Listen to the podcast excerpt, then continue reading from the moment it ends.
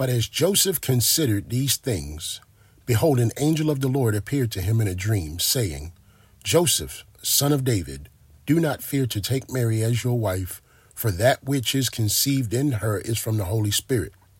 She will bear a son, and you shall call his name Jesus, for he will save his people from their sins. All this took place to fulfill what the Lord had spoken by the prophet Behold, the virgin shall conceive and bear a son, and call his name Emmanuel. Welcome, everyone, to the Traveling Pulpit Podcast. I am Vernon Sheridan, the man with the unscripted voice, and I want to thank you for joining me on today. Well, Traveling Pulpit family, you know it goes without saying that today is the day that the Lord has made. Let us be glad and rejoice in it. You know, this is the time, Traveling Pulpit family, where we gather together with friends and families and we celebrate the arrival of our Lord and Savior Jesus Christ. But long before this event happened, thousands upon thousands of years ago, there was a prophet by the name of Isaiah. And he was taken by the Lord through the Holy Spirit. And he began to write these words of what the child would be called when he came into the world. Throughout the entire process from the promise over in Genesis 3 to the conception in Matthew 1. We have heard about Jesus. We have heard about his coming. We have have uh, well, there has been prophecies about his coming. When I say we have heard, I mean the ancients of old have heard. But we have heard in our lifetime this story. And it's just a wonderful reminder of the season that we're in. It's not the the the gifts. It's not the commercialism. It's the presence of the Almighty. The ultimate gift, the gift that that that surpasses all gifts. Isaiah 9 and 6 says, For to us a child is born, to us a son is given, and the government shall be upon his shoulders, and his name shall be called Wonderful Counselor, Mighty God, Everlasting Father, Prince of Peace. Verse 7 says, Of the increase of his government and of and of peace there will be no end on the throne of David and over his kingdom to establish it and uphold it. With justice and with righteousness, from this time forth and forevermore, the zeal of the Lord of hosts will do this.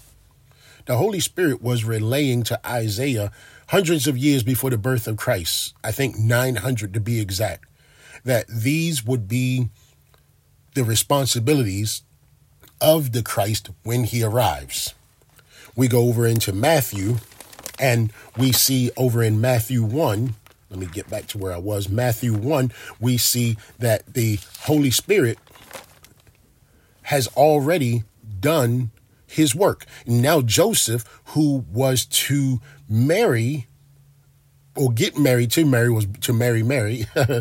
Try saying that a while. But he was thinking about divorcing her. They were betrothed, but it would have been better for him to just quietly divorce her and move on, not make a big deal out of it, not make a big stink about it. But everyone in the village would have known what have happened. Everyone in the village would have known what have happened. Joseph divorced Mary, and it would have been a big stink, but the Holy Spirit. Traveling pulpit family, always remember the Holy Spirit. He does the things that the Lord instructs him to do and that is to take care of us, to watch over us, and to protect us, to keep us from all hurt, harm, and danger, and to present us back to the Lord with no blemish no marks on us. Trust and believe, traveling pulpit family. The Holy Spirit's responsibility is to take care of us. It's not to be taken granted of, well, he oh, you know, I, I'm owed this, I'm owed this. No, that's not what I'm saying. What I'm saying is he is responsible for our well being so long as we believe in our Lord and Savior Jesus Christ. Which is why repentance is so important. You know what repentance is, traveling pulpit family? It's nothing more than turning away from sin. Over in Matthew 4, uh, uh, at the end of 3, I believe it was, when Jesus began his ministry, he, he, uh, he announced that turn from sin and repent, for the kingdom of God is at hand. That's what he went about saying.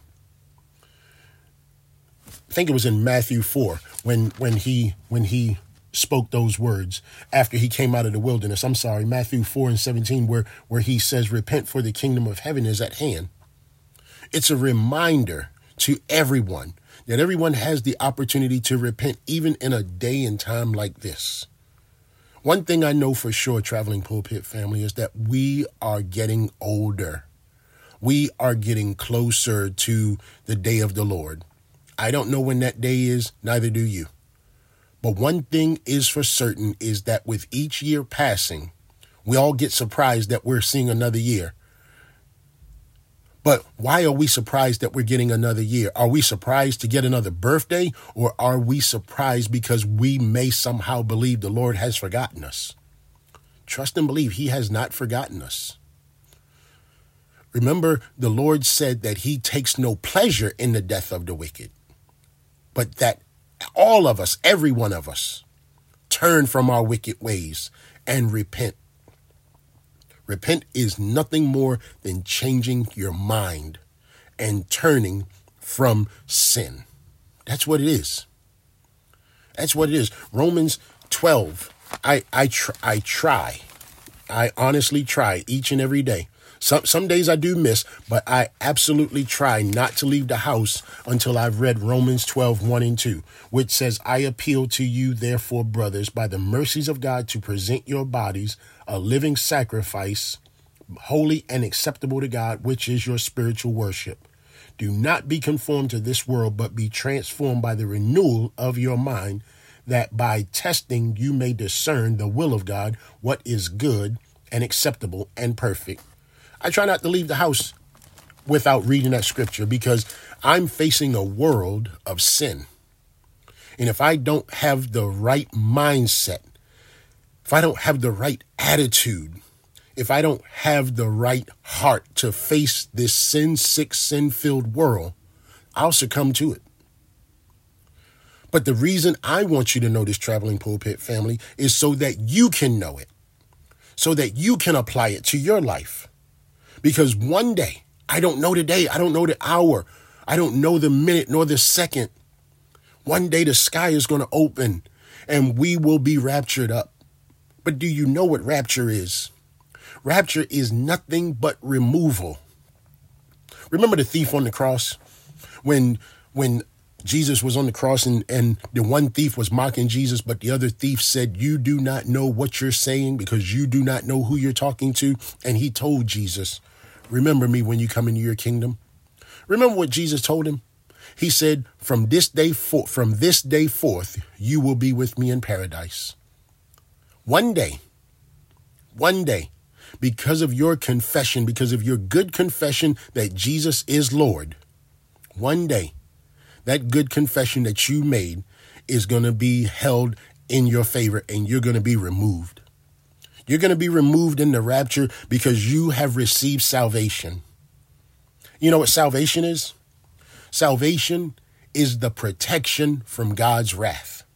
That's what salvation is.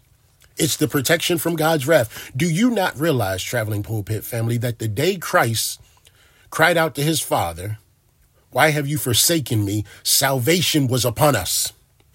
We were not even here in this generation, but salvation was upon us. Salvation remains on us for those who call on the name of the Lord. That is why those who call on the name of the Lord shall be saved.